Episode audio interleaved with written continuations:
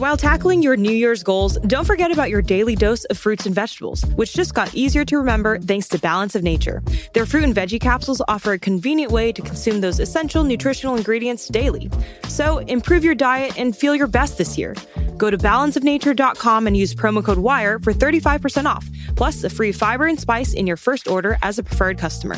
That's balanceofnature.com, promo code WIRE. Today on the Matt Walsh Show, Elon Musk gets the Me Too treatment, but any semi intelligent person can see this smear campaign for what it is. Also, a new report says that well over 100 teachers have been arrested for sex crimes just this year alone. Are we finally going to start talking about the public school pedophilia epidemic? And a groomer tries to prompt her young son to promote cross dressing on camera, but the conversation doesn't go as she planned. And the New York Times introduces a new euphemism non consensus realities. What does that mean? In our daily cancellation, the most prominent trans medical organization in the world is now calling for us to affirm eunuch as a valid gender identity. All of that and more today on The Matt Walsh Show.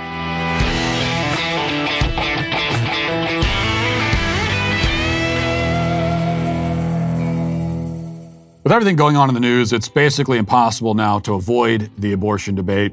Um, and look, you may also think that uh, this means that the fight's coming to an end if we're getting rid of Roe v. Wade. But abortion legislation returning to the states means the real battle is actually just beginning. And there is no group in America better positioned than 40 Days for Life to help fight this battle. 40 Days for Life has 1 million volunteers throughout the country holding peaceful vigils outside of abortion facilities. You may be surprised to hear that their largest presence is actually in um, blue states, with California being their biggest state. So they're down there, they're in enemy territory, they're doing great work. Their vigils have closed many abortion facilities in America. Nearly half of those facilities were in liberal states where abortion will continue to remain legal after the fall of Roe. From San Francisco to Chicago to Seattle, hardly pro life areas to put it mildly, volunteers have guided abortion workers to have a change of heart and to quit their jobs. So, as this issue gets um, out of DC, finally, 40 Days for Life is effectively changing hearts and minds in their grassroots uh, movement. And they're fighting for the pro life movement. So check out their locations and their podcast and their new book, What to Say When, the complete new guide to discussing abortion at 40daysforlife.com. As we head into our opening topic today, I want to start by reminding you that my film, What is a Woman, will be released on June 1st. The backlash by the left against this film has started to pick up steam, especially in the last day or two. Um, I expect it'll get much, much worse once the full movie is released and everybody sees, you know, what we actually have in this film. It's impossible to predict just how far they'll go in trying to shut it down and punish everybody involved, especially me as the guy in front of the camera. Uh, but I anticipate an intense cancellation campaign. Whatever happens, though, it will be worth it because this film is the most important thing I've ever done in my career, hands down. And um, maybe because I haven't done a lot of important things. And also, perhaps, maybe the most important thing that I'll ever do in my career. Now, of course, its importance, though, and the cultural impact that it can have, that I believe it will have, all depends on you know you actually watching it. People have to see it for it to have any impact at all. Which is why, if you haven't yet, I would urge that you go to whatiswoman.com and sign up for a membership today. If you haven't been a member, if, you, if you've been kind of considering becoming a member, but you haven't become one yet, I think now's the time to pull the trigger. Cancel Netflix, you know, or one of those other streaming services with a bunch of lame, woke content. We're all signed up for like 50 different streaming services. You don't even remember all the streaming services you're signed up for. Uh, can- cancel one of them and sign up for the Daily Wire. We've got a lot more coming down the pike aside from this film, and you don't want to miss any of it, trust me. Also, I've got many more crazy ideas for projects floating around my troubled head. And uh, it'll be a lot easier to get the green light on those other ones if this one is successful. Just a little bit more incentive for you. So head to whatisawoman.com and uh, get signed up today. Now, the Me Too movement, with its believe all women mantra, fell by the wayside in recent years, thanks in part to the fact that nobody could figure out what a woman is. It's hard to believe women if you don't know what is meant by the word. I mean, how can I believe women if I don't know what you mean when you say women? Also, of course, the Me Too movement chose to put itself on pause conveniently uh, right around the time when a woman accused Joe Biden of sexual assault. This was purely a coincidence, no doubt. The Me Too crusaders were just, you know, exhausted. They needed a vacation. And they took this vacation right at the exact moment when the Democrat frontrunner for the presidency was accused of digitally raping one of his aides when he was in the Senate.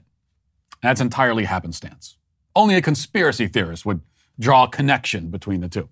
Still, um, Me Too's conspicuous silence only served to further discredit a movement which never should have had any credibility to begin with. And in keeping with its habit of disappearing and then reappearing at politically convenient times, now it's back, um, just in the nick of time, to take down Elon Musk. A report in Business Insider, which was eagerly picked up and amplified by every me- mainstream media outlet within minutes, of course, claims that Musk sexually harassed a flight attendant uh, a few years ago. Reading from the report, it says SpaceX, the aerospace firm founded by Elon Musk, Musk the world's wealthiest man, paid a flight attendant $250,000 to settle a sexual misconduct claim against Musk in 2018. Insider has learned. Now, we could stop right there um, just for a moment. We haven't made it past the first sentence, and already there are red flags all over the place. The first major and ultimately disqualifying red flag is the timing of all of this, which we'll talk more about in a moment. But the other is the amount that Musk allegedly paid to settle the claim. So think about that. We'll return to that point too. Uh, but the amount is very interesting. For now, let's keep reading. Says the attendant worked a, as a member of the cabin crew on a contract basis for SpaceX's corporate jet fleet. She accused Musk of exposing his erect penis to her, rubbing her leg without consent, and offering to buy her a horse in exchange for an erotic massage, according to interviews and documents obtained by Insider. The incident, which took place in 2016, is allegedly in a is alleged in a declaration signed by a friend of the attendant and prepared in support of her claim. The details in this story are drawn from the declaration as well as other documents, including email correspondence and other records shared with Insider by the friend. Now, it's explained that uh, this flight attendant, who also had a license as a massage therapist, went back to Musk's cabin on his private jet to give him a full body massage, at which point she claims, or rather, someone else claims that she claims. So this is a claim being made on someone else's behalf. So it's a she said, she said situation. And uh, the claim is that she was sexually propositioned by Musk, who exposed himself to her allegedly. She refused, left the room, and in the ensuing days and weeks, she alleges, or her friend alleges that she alleges, she saw her hours cut back at her job and she determined that she was uh, being pushed out in retaliation. She was then supposedly paid $250,000 in exchange for remaining silent about the incident. For his part, Musk says that this is all a, po- a politically motivated attack. And anybody with an IQ above room temperature can see that it is exactly that. And we know this for a few reasons. First, as mentioned, the amount of the alleged settlement. Musk is worth more than $200 billion. If you have a legitimate harassment claim, against a man with pockets as deep as that, against, against the richest man in the history of the world, in fact, then you would not take a measly 250 grand for your silence. For a billionaire, 250,000 is what you pay to get rid of a nuisance. The payment, if there was a payment at all, doesn't indicate that this woman actually had career and life destroying dirt on Musk. It indicates rather that she was an annoyance to him and that Musk could deal with it by just sort of throwing pennies at her. Pennies by his standards, anyway. But the bigger red flag, of course, and the thing that just disqualifies the whole story right away is the timing. So let's follow the timeline here. Musk makes an offer to buy Twitter. The left is very upset, to put it mildly. Then Musk says that he's going to start voting Republican. The very next day, the media drops the sexual harassment story. The next day, the timing is not quite as transparent as Christine Ford deciding that she was raped by Kavanaugh at precisely the moment when Kavanaugh was nominated to the Supreme Court, but it's pretty close timing wise. And this is the point. If you have a harassment or assault claim to make against somebody, and you wait until a politically expedient time to make it, even if it's true, it's still your fault when the claim is disbelieved and dismissed. Now, this fake incident happened four years ago. This friend, quote unquote, had four years to alert the world to the horrific deeds committed by Elon Musk. Four years to do it. Instead, she waited until right after Musk came out as a Republican. Now, Musk himself predicted a few days ago that the political attacks against him would get worse, and he was right. Of course, he was right. Because we know that the left will stop at nothing to punish anybody who defies it. The more egregious your defiance, the worse the attack will be. The more effective you are in opposing them, the worse the attack will be. And if the attacks work, right? if they succeed in turning public opinion against someone with lies and slander, that only encourages them to do it more and to do it to more people, to claim more victims. That's why, as a, as a matter of common sense, but also simply as a matter of uh, self preservation, our reflexive response to any transparent left wing smear campaign must be to discount it, dismiss it, and assume that it's false. We must do that even though, on occasion, some of the dirt they throw around about one of their targets may have an element of truth to it. Every once in a while. Who knows? Like when they're trying to destroy someone and they just start throwing everything against the wall. He did this, he did that, this, that. Some of the stuff might be true. I, who knows? But we can't sift through the dirt to try to discern what's true and what isn't. They've already won when you do that and you've encouraged them to continue with these tactics in the future. If, if you have something to say about somebody, something to reveal, you know, a deep, dark secret you feel needs to be brought into the public, don't dump it as part of a coordinated political revenge campaign. If you do that, you deserve to be ignored. And as for us, again, this is it's a, it's a matter of self-preservation when the left starts doing this to people, and they're only getting more egregious, they're getting more blatant about it. Look what they just did to Madison Cawthorn. Like, if they don't like you, they're going to rip you apart. They're going to throw everything they have. And our only response should be simply to just dismiss it. We're not going to pay attention to it. Sorry. Nice try. Moving on. Now let's get to our five headlines.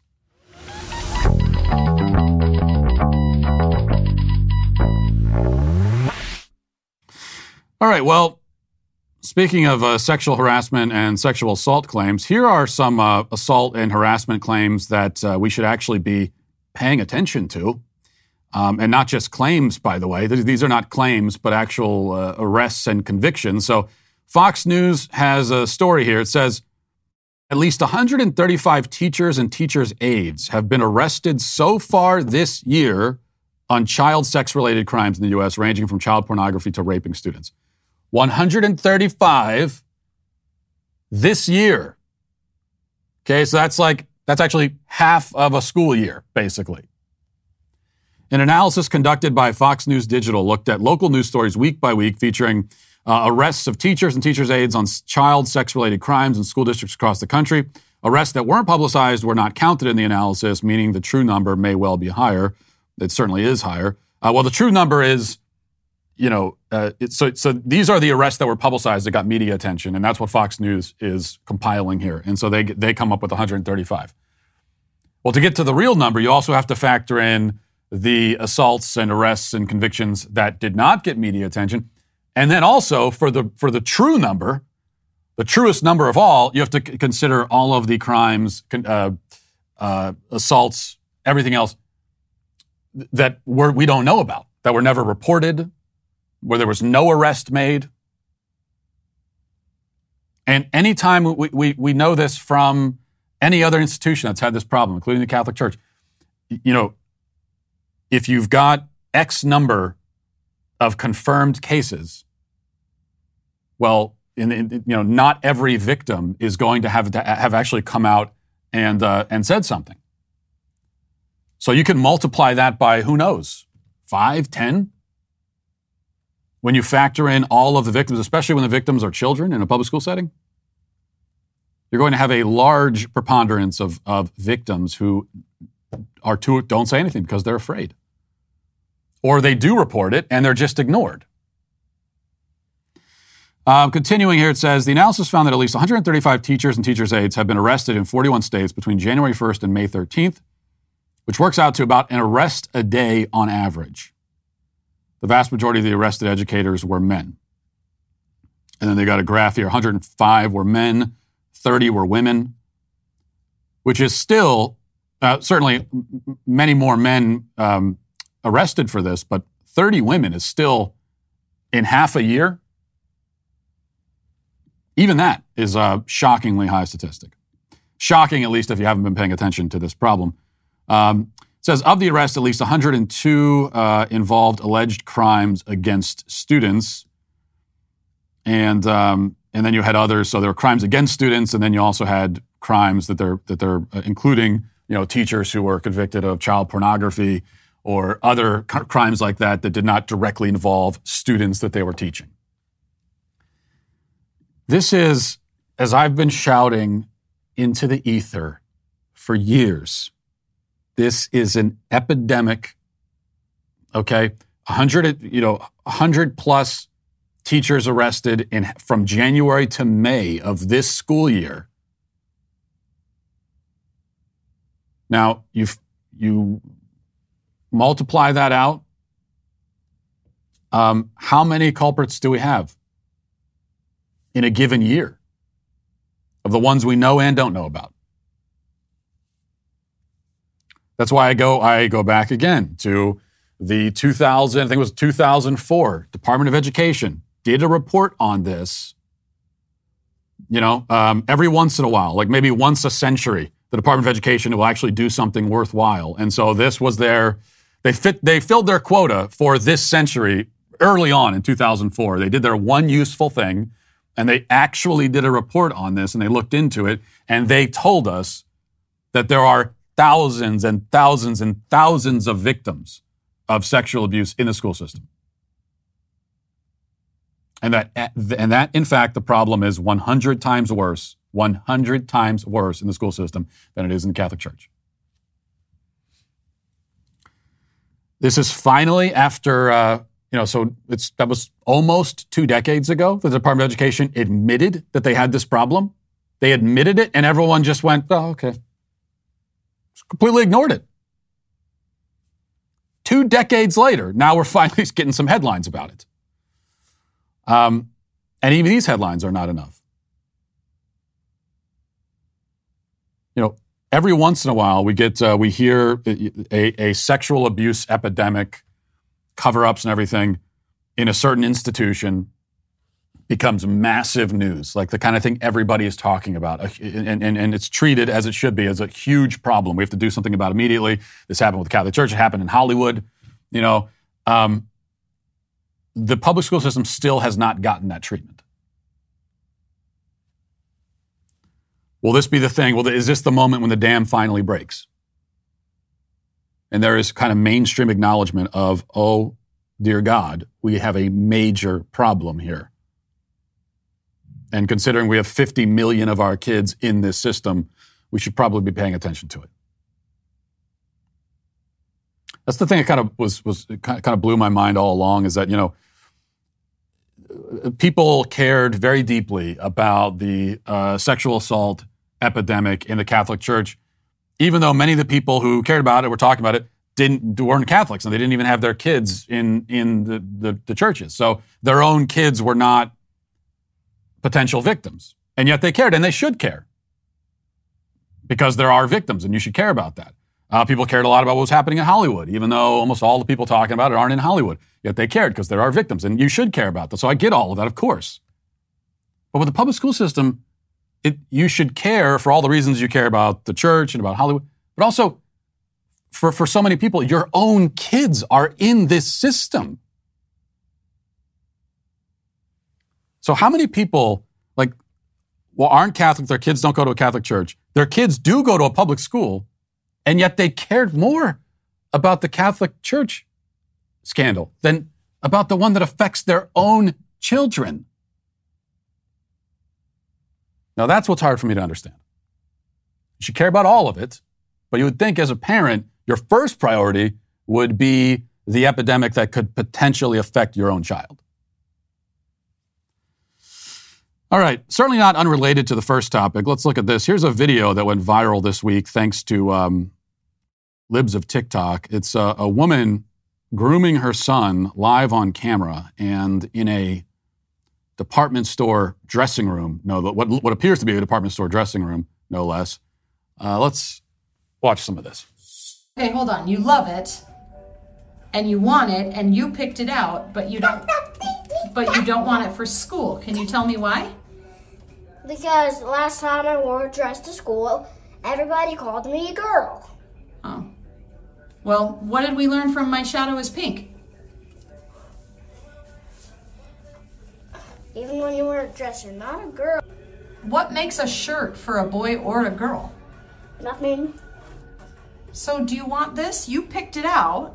I do want it. You want to wear it all the time at home, but not at school, right? Yeah. Tell me about that. I don't want to get made fun of, and that's what they always do when I wear pink stuff. I'm sorry, But baby. not when I do it only on special occasions. What makes you like dresses so much? I just like dresses. Hmm.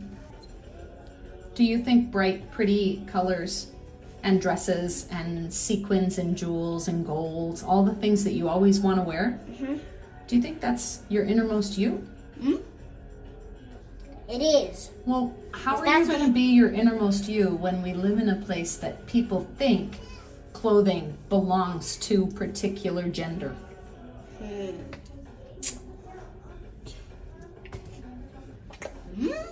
It's a trick, isn't it? You know, your mommy gets made fun of by people for looking like this too. Huh? hmm What do you think about that? Nope. That's not. That's. That's just wrong. That's just wrong. What's the thing that, that always jumps out at you when you watch, when you see these kinds of videos of parents grooming their kids and filming it and then posting it proudly? And in this case, it's just made all the more disturbing by the fact that she's in a she's in the dressing room at a at a department store and she's filming her own kid. So what jumped out at you? Well, of course, just how how uh, outrageously disgusting all of this is, right? But but also what you notice with the kid, like every time with these kinds of videos, and unfortunately there are many videos like this. It's like the kid doesn't is not engaged. Okay, he's just a kid. I'm not sure how old this kid looks like. He's uh, four, maybe four or five or so, you know, around there. And like any four or five year old kid, he's not. He's just being a kid. He's just kind of bouncing around, and and she's she's interrogating him, trying to get him to say the lines that she's fed him, so that she can get it on camera and post it on TikTok and get you know and and be congratulated for it. But the kid's not even really cooperating because uh, he's just a kid. He doesn't care about this. Like he actually d- does not have any intense desire to wear dresses. She's asking, well, why do you want to wear a dress? Oh, no, no. He doesn't care. Like you could easily, now, even if the if the boy did have some intense desire to wear dresses, as the parent, you still say no.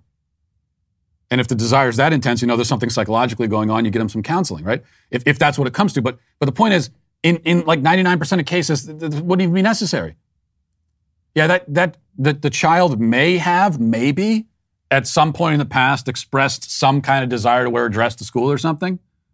I'm skeptical of that. I mean, it seems apparent to me that she's been feeding all of this to him from the beginning. But let's just say that at some point a year ago, you know, he said, "Mom, I want to wear a dress. I want to wear a dress to school." Well, it's really obvious from that video that you could just say to the kid, uh, "Oh no, no, no, boys don't wear that. Just wear this instead," and he'd be fine with it. So he doesn't care that much. Of course, he doesn't. Okay, breaking down gender barriers and uh, destroying the binary and all that stuff. No kid understands any of that or cares about it. That's not their priority in life. This kid's bouncing off the walls. He just wants to go outside and play and be a boy. That's all he wants. Okay, leave the dressing room. This is for the mom. Leave the dressing room, put the camera down, you freak, you child abusing freak. Bring your kid to a playground and let him climb on the jungle gym because that's all he wants to do. He doesn't want to be a part of this. But he also doesn't because because unfortunately he's stuck with you and he has no other frame of reference. He doesn't understand what's happening to him. And he can't communicate that he just wants you to shut the hell up and let him live his life as a boy. From every single video like this. And this includes all the, you know, the documentaries and reality shows they've done. I Am Jazz, whatever that HBO documentary was last year. about the, the quote unquote trans kids and all of those things. When you, if you actually watch, and it's it's hard to stomach watching any of it, but it can be quite instructive to watch a little bit of it because this is what you always find is that these young kids they they don't care. They're not invested in this. What what is allegedly their innermost identity and if they weren't allowed to express it they would be in, in despair. Then you actually see it in real time and of course they just they just don't care. They just want they just let them go outside and play. That's all they want to do. Stop stop imposing all of your delusions and hangups and everything and your ideology and all this stuff and and hanging it around your child's neck and forcing him to wear it around. All right, Kamala Harris is uh, speaking out again about the horrific implications of killing fewer babies. Let's listen to her.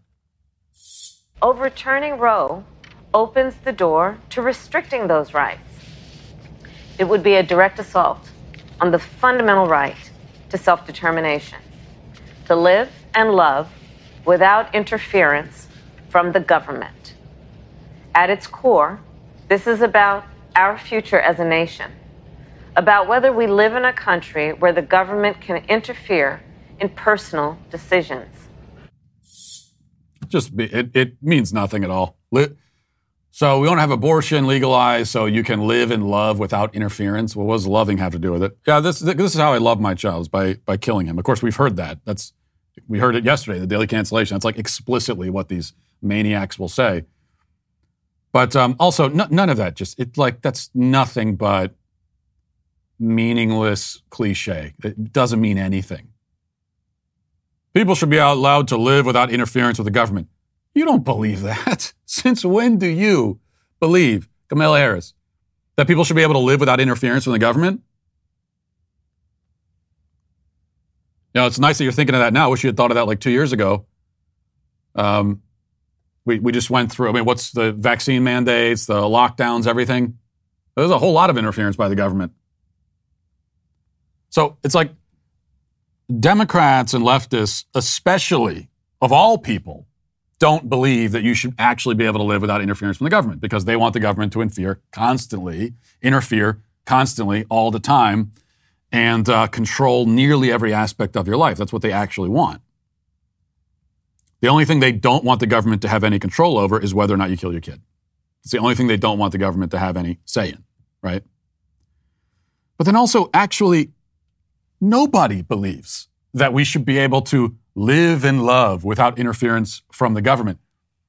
Of course, there are areas where the government has, unless you're an anarchist, okay? Unless you are a full on, dyed in the wool anarchist. Outside of that, and there's very few of, of, of, those, they do exist. But fine, if you're, if you are an actual anarchist, then you are, I think that your worldview is incoherent, but at least, you know, you're, you're allowed to go out and say, well, people should be able to live without interference from the government because you really mean it. But if you're not an anarchist, you don't actually think that. Like we all believe that the government should be doing something. That You shouldn't be allowed to simply live your life any way you want and do whatever you want without the government having a, some kind of say, in certain circumstances at least. If you believe in, in the concept of law at all, well, you just heard there from Kamala, Kamala Harris, that is an argument against law as a concept. But she doesn't really believe that, actually. So none of this uh, means anything. Speaking of politicians making fools of themselves, if you haven't seen this clip of George W. Bush from a speech this week, you have to watch it. I mean, this is one of those things I saw, people were sharing it online and they were quoting him and what he says here. And I really thought, I, I thought it was a joke. I thought it was some kind of, you know, meme or something. But no, this really did happen. Watch this. In contrast, Russian elections are rigged. Political opponents are imprisoned or otherwise eliminated from participating in the electoral process. The result is an absence of checks and balances in Russia and uh, the decision of one man to launch a wholly unjustified and brutal invasion of Iraq. I mean, of Ukraine. Right. Anyway, uh, 75. Uh, oh, hilarious. I mean, he just admitted that. I mean, there's there's no other way to understand what you just saw there other than this is a, this is like classic Freudian slip, guilty conscience. How else do you make that mistake? You don't have to get into a lot of psychoanalysis here to understand that this is obviously this is how he sees Iraq, and he knows at some level that it was an unjustified uh, invasion. And then he kind of makes a joke. He, he says, "Oh, and Iraq too," and everybody laughs. Oh, isn't that funny? It is, it is interesting with George W. Bush that there has been, um, uh, especially over the last few years, and I think Donald Trump had a lot to do with this, because um, I think he was the first kind of, if you can call him, uh, I don't know, mainstream Republican, at least well, you know, famous in the mainstream in the sense of being famous, well known, prominent. Um, one of the first to come out fully against George W. Bush, you know, criticizing his whole tenure, the Iraq War, and everything else. Not the first Republican to criticize the Iraq War, but just his approach to the Bush era was uh, different from how most Republicans approached it up to that point. And so now um, there is not bipartisan agreement on almost anything, except that like almost everyone agrees that the Bush era and the Bush years was a total disaster, which it was. Um, being outdone now, though, by the Biden era, and we're only one year into it.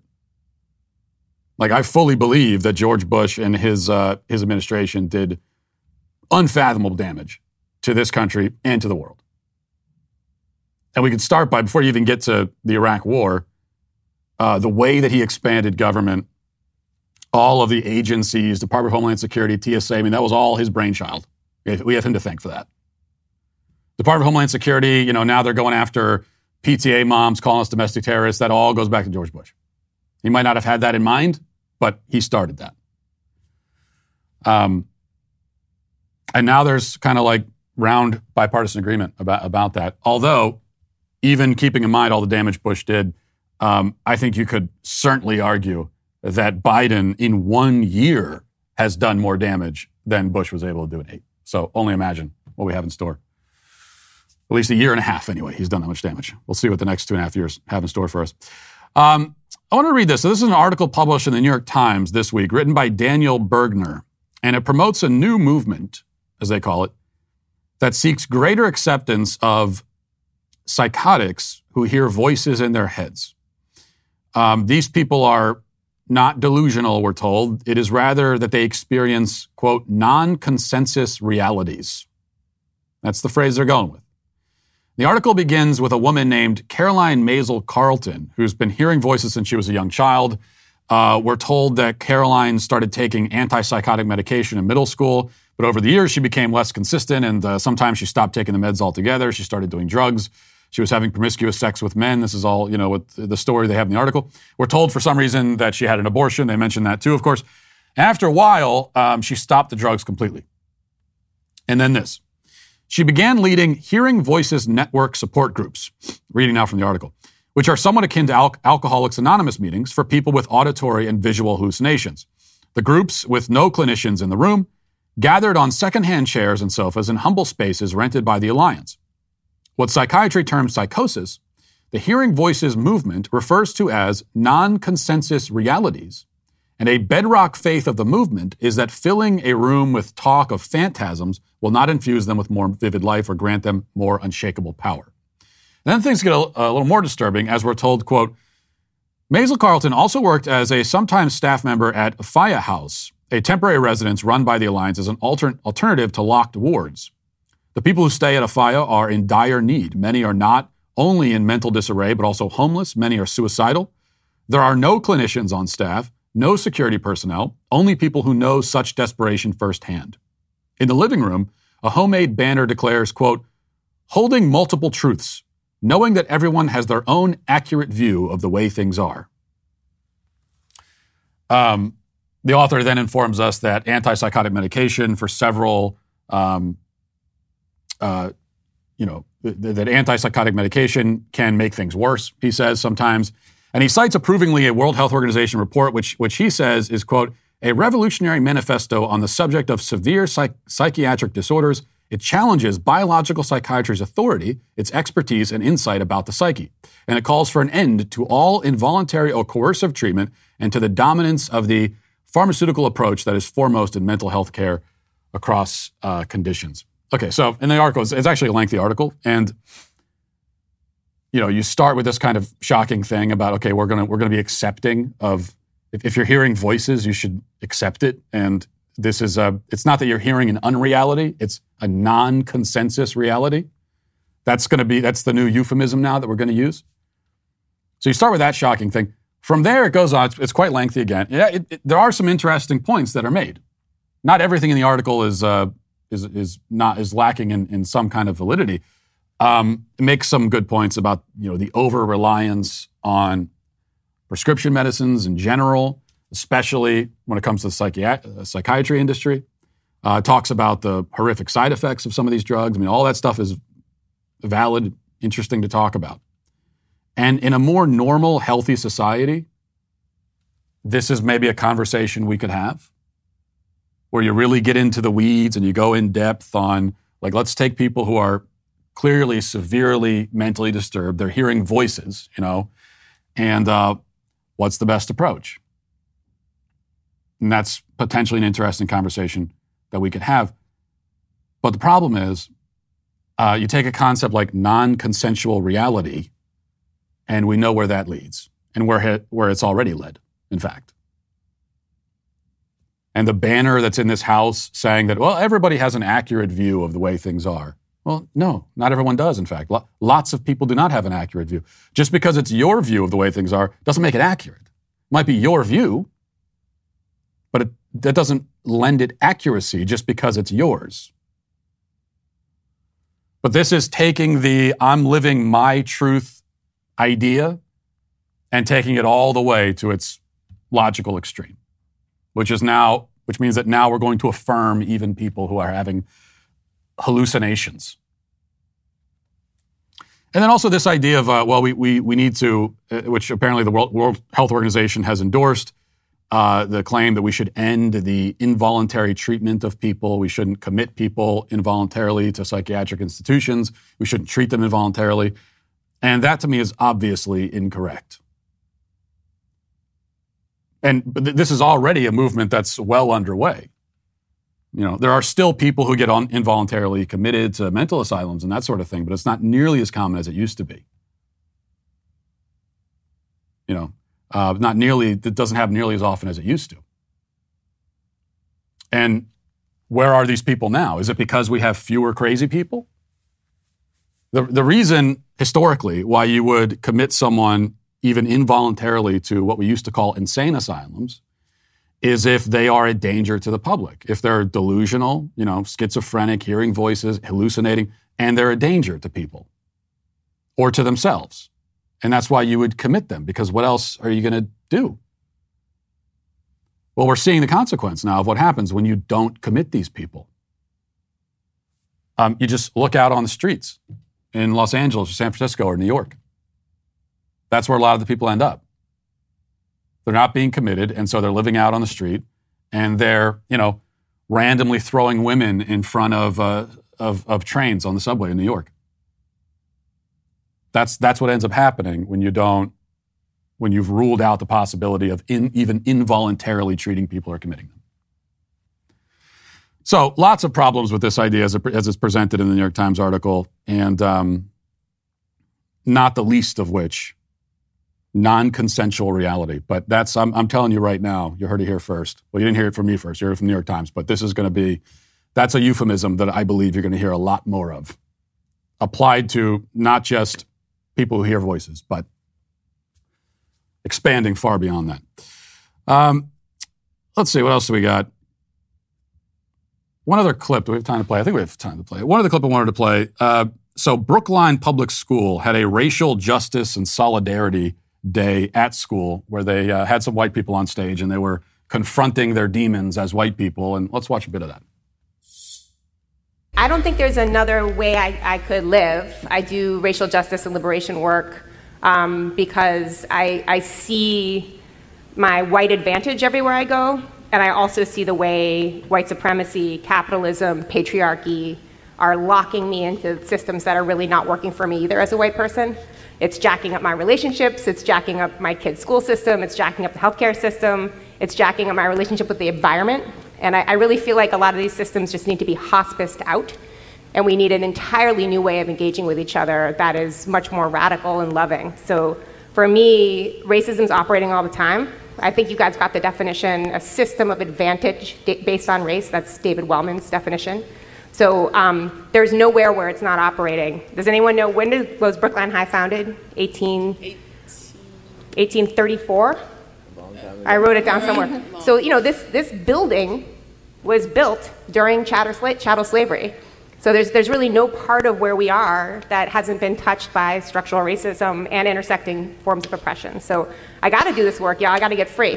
I feel like my life depends on it. So I'll pass it like Anne Braden says. I know it's crazy that, you know, far right people are going after critical race theory. I'm a critical race practitioner. Like that is the way school should be taught. The only thing it's doing is asking, how is racism operating here? It's not that complicated, right? It's an incredible theor- theoretical practice. So I hope that the school considers like actually teaching critical race and then go to the media and tell everybody you're doing it. Hmm. So critical race theory uh, doesn't exist. Oh, no, no, it does exist, but it exists, but it's only it's only in uh, you know higher level academics and law school and stuff. Or no, but, but then we hear there that it's actually a good thing in that uh, in that it should be taught in, in school. So it's really that's non-consensual reality, right? So whatever whatever reality they need to be, whatever reality they prefer in in any given moment is what they'll go with, and so that's what we hear there. Um, and but also remember that you know replacement theory is a horrible racist trope. Meanwhile, they've got white people up on stage there apologizing for their whiteness and talking about racism. Is one of the most uh, brilliant and also devious things that the left has has done in, in the last 50 years is uh, and it always begins of course with redefining words right and so the what they've done the way they've redefined racism so much of their of the work like they like to talk about got to do the work well so much of the work that they do on the topic of race begins with this starting point of redefining racism and taking it away from something, just like they've done with every other word, including woman, uh, taking it away from something that was simple and straightforward. Everybody knew what it was. Okay, you're racist. If you hate other races, you feel like you're superior to them. Well, then you're racist. Pretty, pretty, pretty simple, you know. And uh, the advantage of uh, having a simple definition is that you can easily identify racism when you see it, and there's not a lot of controversy about it. Take it. No, that's not what it is. Instead, it's about it's about systems and it's about advantage and it's all these things. They never have to like. There's there was a, a, point in time, a point in history, when people, and we know who these people were, came along and took the word racism and just declared that it has a new definition. And they never have to explain that or explain why we should listen to the people who redefined it. Why, why do we have to go with their definition? Never have to explain it because this is their reality, their non consensual reality uh, or non consensus reality. Let's go now to the comment section. Who's bringing shopping carts back to the rightful place? We're becoming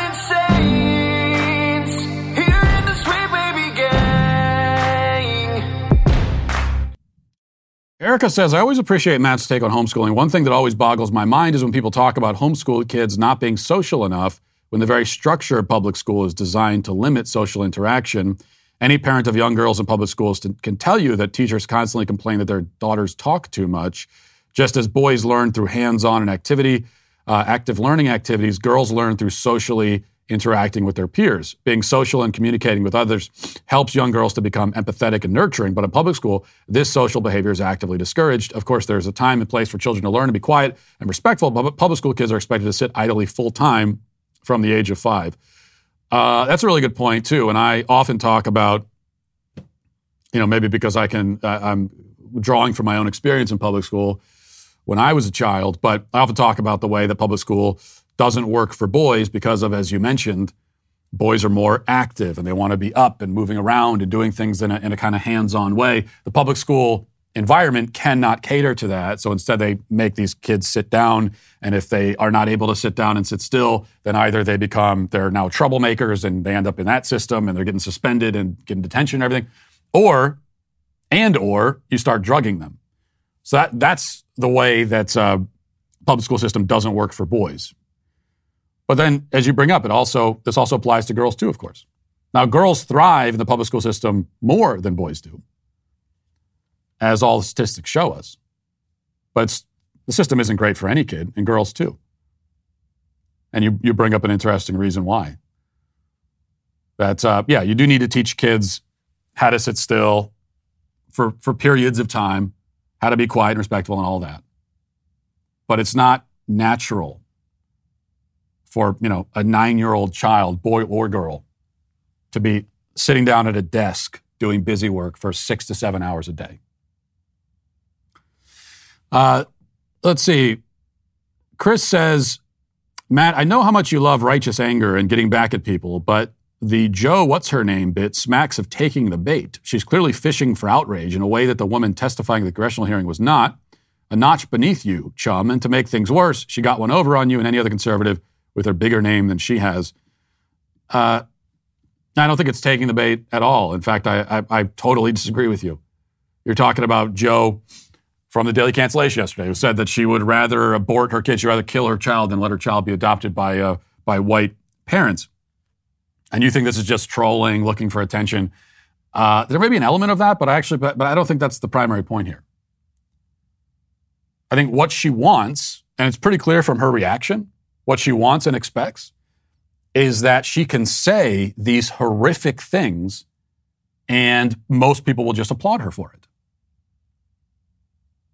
Okay, there may be some people out there that are out trolling and looking for negative reactions, but especially on the left, that's not primarily what most of these people want. They want the opposite. They want to be applauded. They need to be applauded and affirmed all the time. And so she says this horrific thing, and what she wants is for anyone who disagrees to just ignore it and then she only wants to hear from the people that affirm it so that she can feel better and more comfortable and safer with this terrible viewpoint.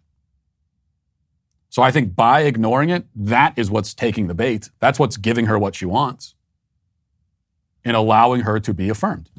Now, by me responding to it, it sent a flood of people in her direction who were horrified by the horrific thing that she said.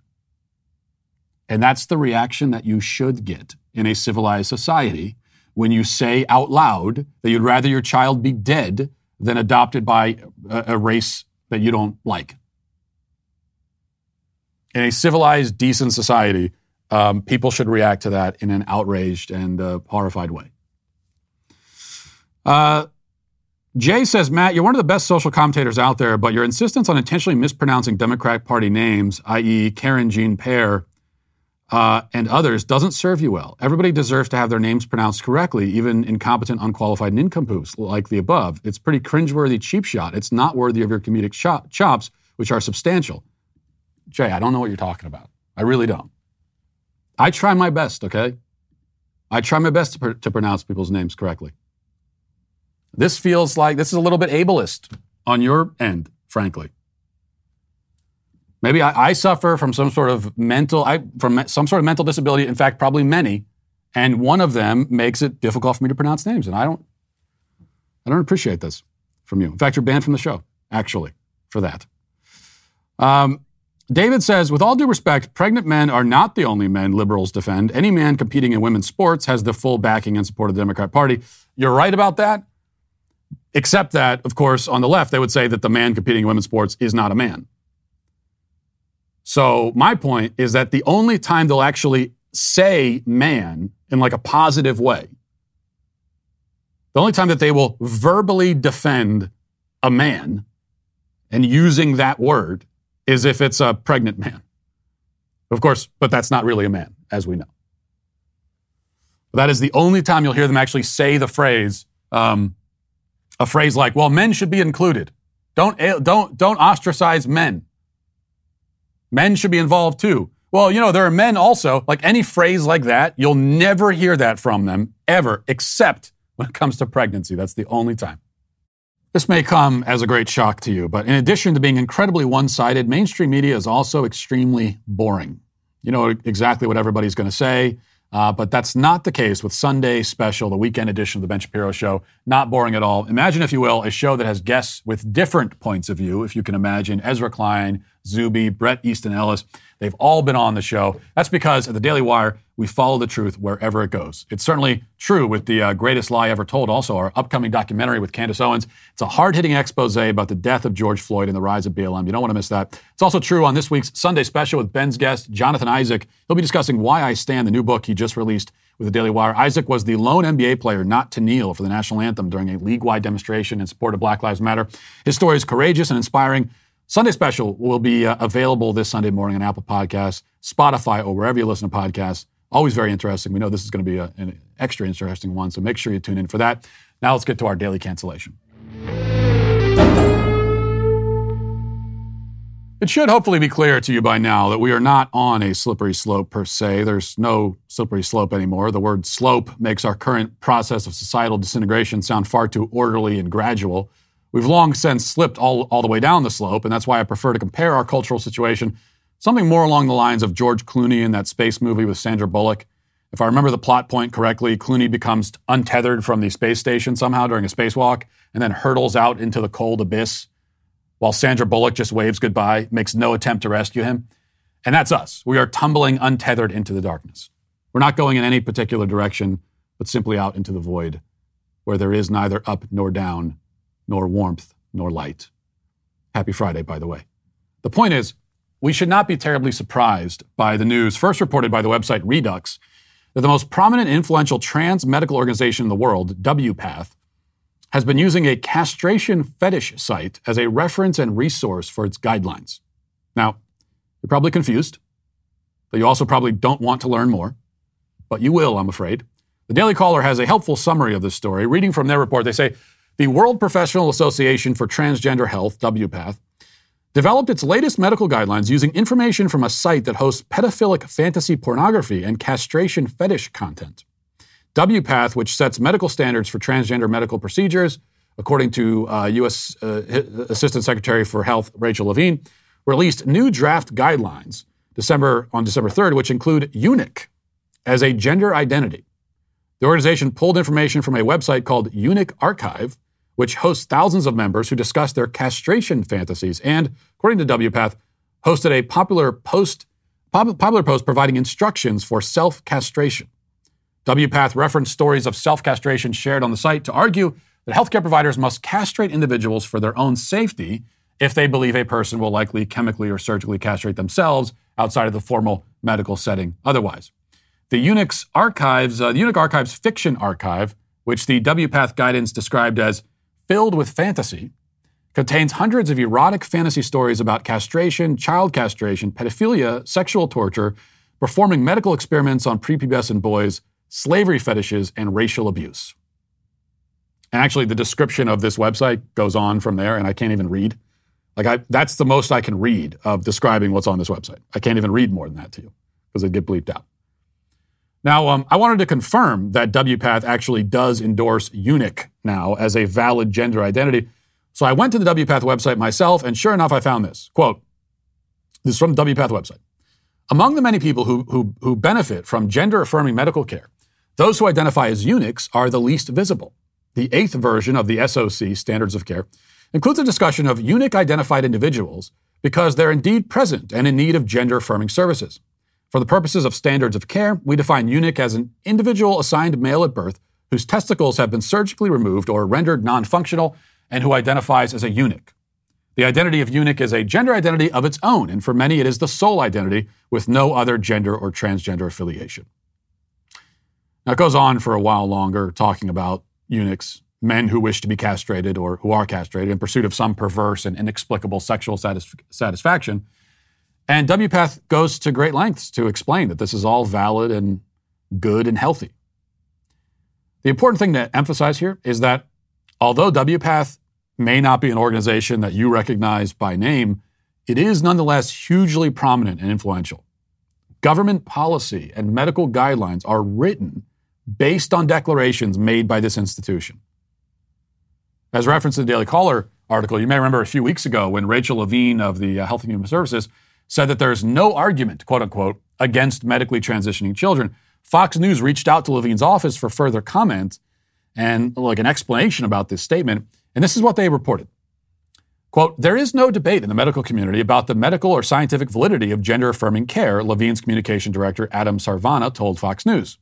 Sarvana said the standards of care from World Professional Association for Transgender Health, WPATH, have been endorsed by multiple medical organizations, including the American Academy of Pediatrics, the American Medical Association, the American Psychiatric Association, and the American Academy of Child and Adolescent Psychiatry. Now, he's right, by the way. There is almost no debate in the medical community about so called gender affirming care. And it is true that all of those other medical organizations look to WPATH as an unquestioned authority on anything related to gender or gender identity, which only further demonstrates the abysmal state of the medical community. And now this unquestioned authority says that it is valid to be a eunuch. In fact, they recommend in their guidelines that doctors castrate self identified eunuchs in order to help them fully live out and realize their identities. See, this is why I say we've uh, devolved way past the point of slippery slope.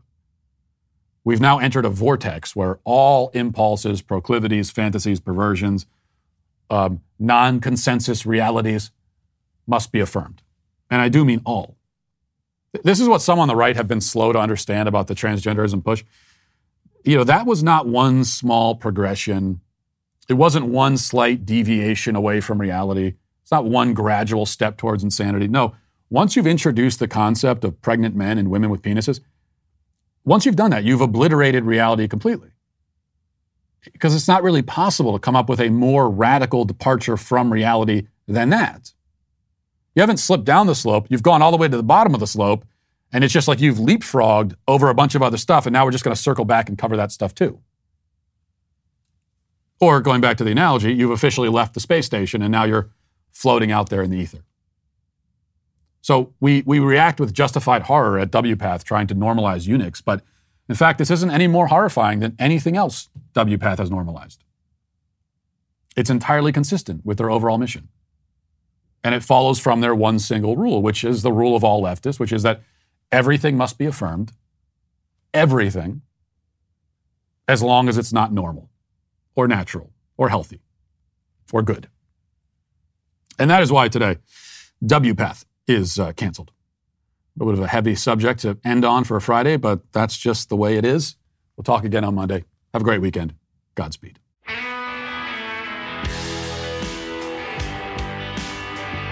Well, if you enjoyed this episode, don't forget to subscribe. And if you want to help spread the word, please give us a five star review. Also, tell your friends to subscribe as well.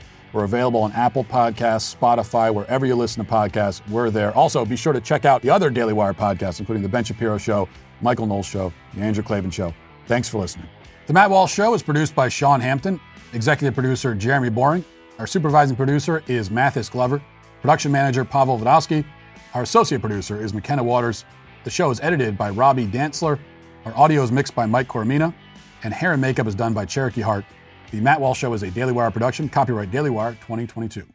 Hey, everybody, this is Andrew Klavan, host of The Andrew Klavan Show. You know, some people are depressed because the Republic is collapsing, the end of days is approaching, and the moon's turned to blood. But on The Andrew Klavan Show, that's where the fun just gets started. So come on over to The Andrew Klavan Show and laugh your way through the fall of the Republic with me, Andrew Klavan.